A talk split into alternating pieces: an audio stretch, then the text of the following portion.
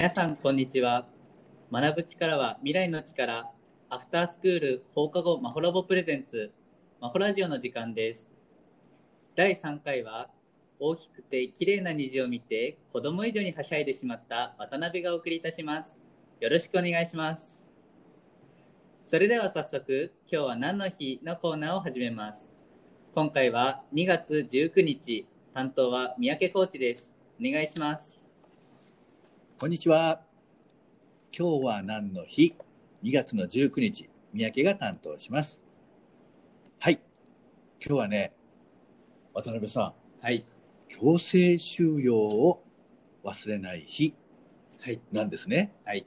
強制収容って聞くと、何を思い出しますか？強制収容。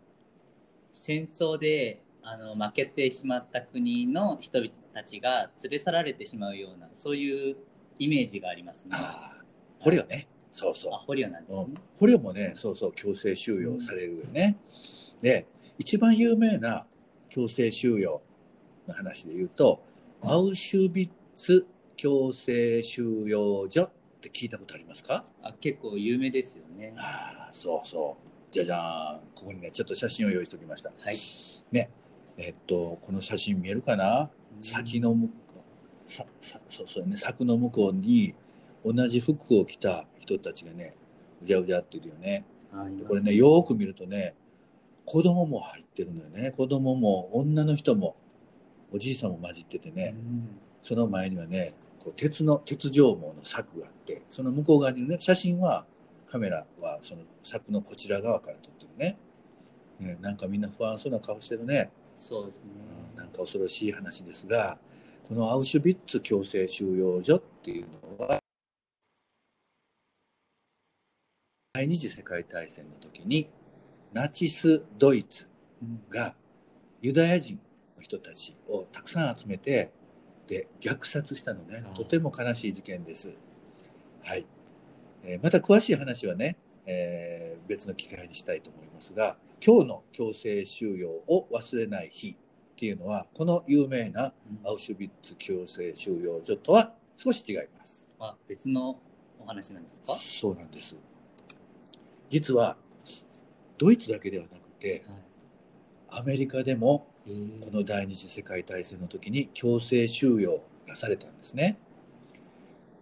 これはね、ドイツの話とは違って、はい私たち日本人にも少し関心が、関心というか関係があるのでね、よく、はい。はいうー知っておいてほしいと思います。はい。ね、アメリカにはね、日本人もたくさん住んでいました。あね、おじいさん、おばあさん、みあの明治時代の時にね、移住をして、えーアメリカ、カナダ、それから、たくさん行ってたのはね、南米、ーボリビアとかペルーとか、今、ブラジルとかね、あ。そういうところに日本人の人たちがたくさん移住をして、えー暮らしをね、新しく作っていったのね、日本から出てね。そういう人たちのことを日系人って言います。ね、日系の人、日本の関係する人ね、はい。日系人って言います。ー刑事でこの人たちをアメリカの国で法律で大統領が決めた法律で集めて10カ所アメリカのねえー10カ所の場所にえー日本人を集めて強制収容したのね。うん。住んでたところからあー強制的に連れてきてそこへみんなで住ませます。その強制収容を忘れない日っていうのが19日の今日なんですね。あでこれはね、えーどうして強制収容っていうことをしたと思いますか、一箇所に集めておくと、うん。なんかあの監視しやすいとか、うん、なんかそのそういうのがあるかなと思うんですけども。そうね敵と味方が分かりやすいよね、あそうですね、うん、街の中にみんなで暮らしてるとお敵と味方、まあ、日本人は顔がねにあのヨーロッパの人とは違うから見たらすぐ分かるけどどこで何をしてるかっていうのが分からないね、だから強制収容に集めるとその柵の中で生活をするのでそこから出られない。んですはいはい。だから自由を奪ったのね。強制収容は自由を自由を奪ってで、えー監視をしやすくした。それとお分けたね日本人だけ、えー分けたんです。その柵の中ではね、えーここの写真にあるように、畑をしたりとかね。うん。みんな生活をしたの。ここで生活してる人が生きていかないといけないのでね。食べ物が足りないからこうやって今ここに写真をね見てるのはみんなで畑仕事をしています。はい。ね。えー服を作ったりクリーニングをしたり物を売ってたりしたしてた人たちもこうやってねみんな農業をしてね食べるものを作ったりしてたそうですよ。ね、こうやって強制収容するっていうのは人のことが例えば、ね、日本とおアメリカは戦争をその時してたのでひょっとしたらアメリカの中に住んでいる日本人が日本の味方をしてねはい。テロを起こす爆弾爆発させたりとかね。例えばアメリカの情報を日本にえー渡したりとかね。うん。そういうことをするんじゃないかっていうね人を疑う心がこうやって日本人をまとめてみんなで見張っておこうっていうふうにしたのね、まあ、そういうことを忘れないでおこうっていう日です。これは80年前の話ですがはい昔の話はね。そうですね、うん。結構前ですね。ね渡辺君はホッとしてますか？今はもう関係ない、今がこういう時代じゃなくてすごいそこはい良かったな。とよかったよ思ってますね。ねははい。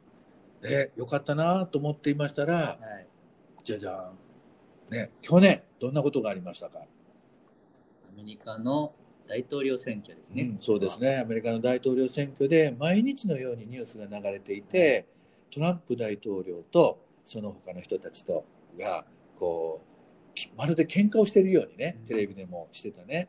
で、トランプ大統領はあアメリカとメキシコの間に何を作りましたか？これ知ってます、はい壁ですよねそう。あすごいね、ちゃんとニュース見てるよね。はい壁を作っていました。分けたのね。うんさっきのアウシュビッツも、さっきの日本人の強制収容の施設も、ね、壁がありました。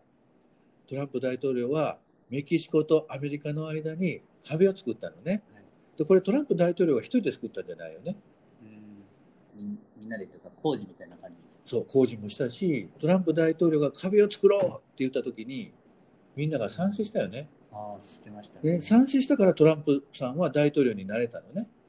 で、この間の選挙では、トランプ大統領は負けましたが、はいそれでも7800万人はいかな、600万人やったかな？がぐらいの人がトランプ大統領に賛成の投票をしています。だから、選挙には負けたけれども、まだたくさんの人が壁を作ることに賛成をしたり、トランプ大統領があー言ってることに賛同している人たちがいるってことね。ここです。一番大事なところが。今日ね、みんなで一番大事にしたいところが、どうして強制収容をすることになるのか。ね、みんなの身の回りにはない、渡辺君の身の回りの、例えば大学のお友達の中、例えばインターネット、今ね、えーステイホームでインターネットを使うことが多いです。はい。スマホを使うことも多いですが、はい。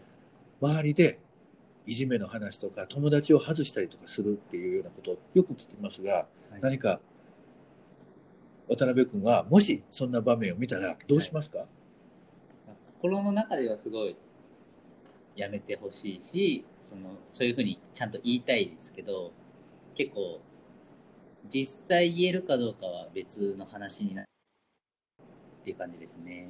うんそうですね。そう。あの、なかなかね、こう、それはやめとこうっていうのは勇気がいります。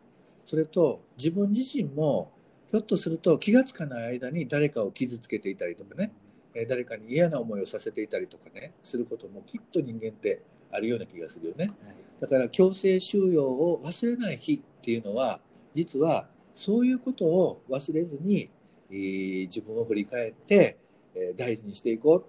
大切なものを忘れないようにしていこうっていう、そういう日なんじゃないかなと思っています。はい。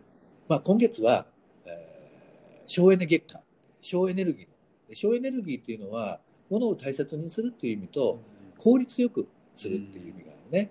で効率よくするっていうのはさっき言ったみたいに、ね、監視するために強制収容所を作ったのね。はいあれ効率がいいですよね。うんえー悪い人、事件を起こさないように見張るっていう意味ではとても効率のいい仕組みです。でも、効率がいいって言った時には、少しそんな落とし穴もある、大事なことだけども、そういう危険もあるってことを知っておいた方がいいかなっていうことも考えられたらいいかなと思っています。今日はこんなことを考えてみました。終わります。はい。三宅コーチ、ありがとうございました。今日のお話はスライド付きで YouTube マホラボチャンネルでも見ることができます。他にもブログやインスタで楽しい情報を配信しています。ひらがなで放課後マホラボで検索してみてください。これで今日は何の日？第3回を終わります。最後まで聞いていただきありがとうございました。次回もお楽しみに。さようなら。さよなら。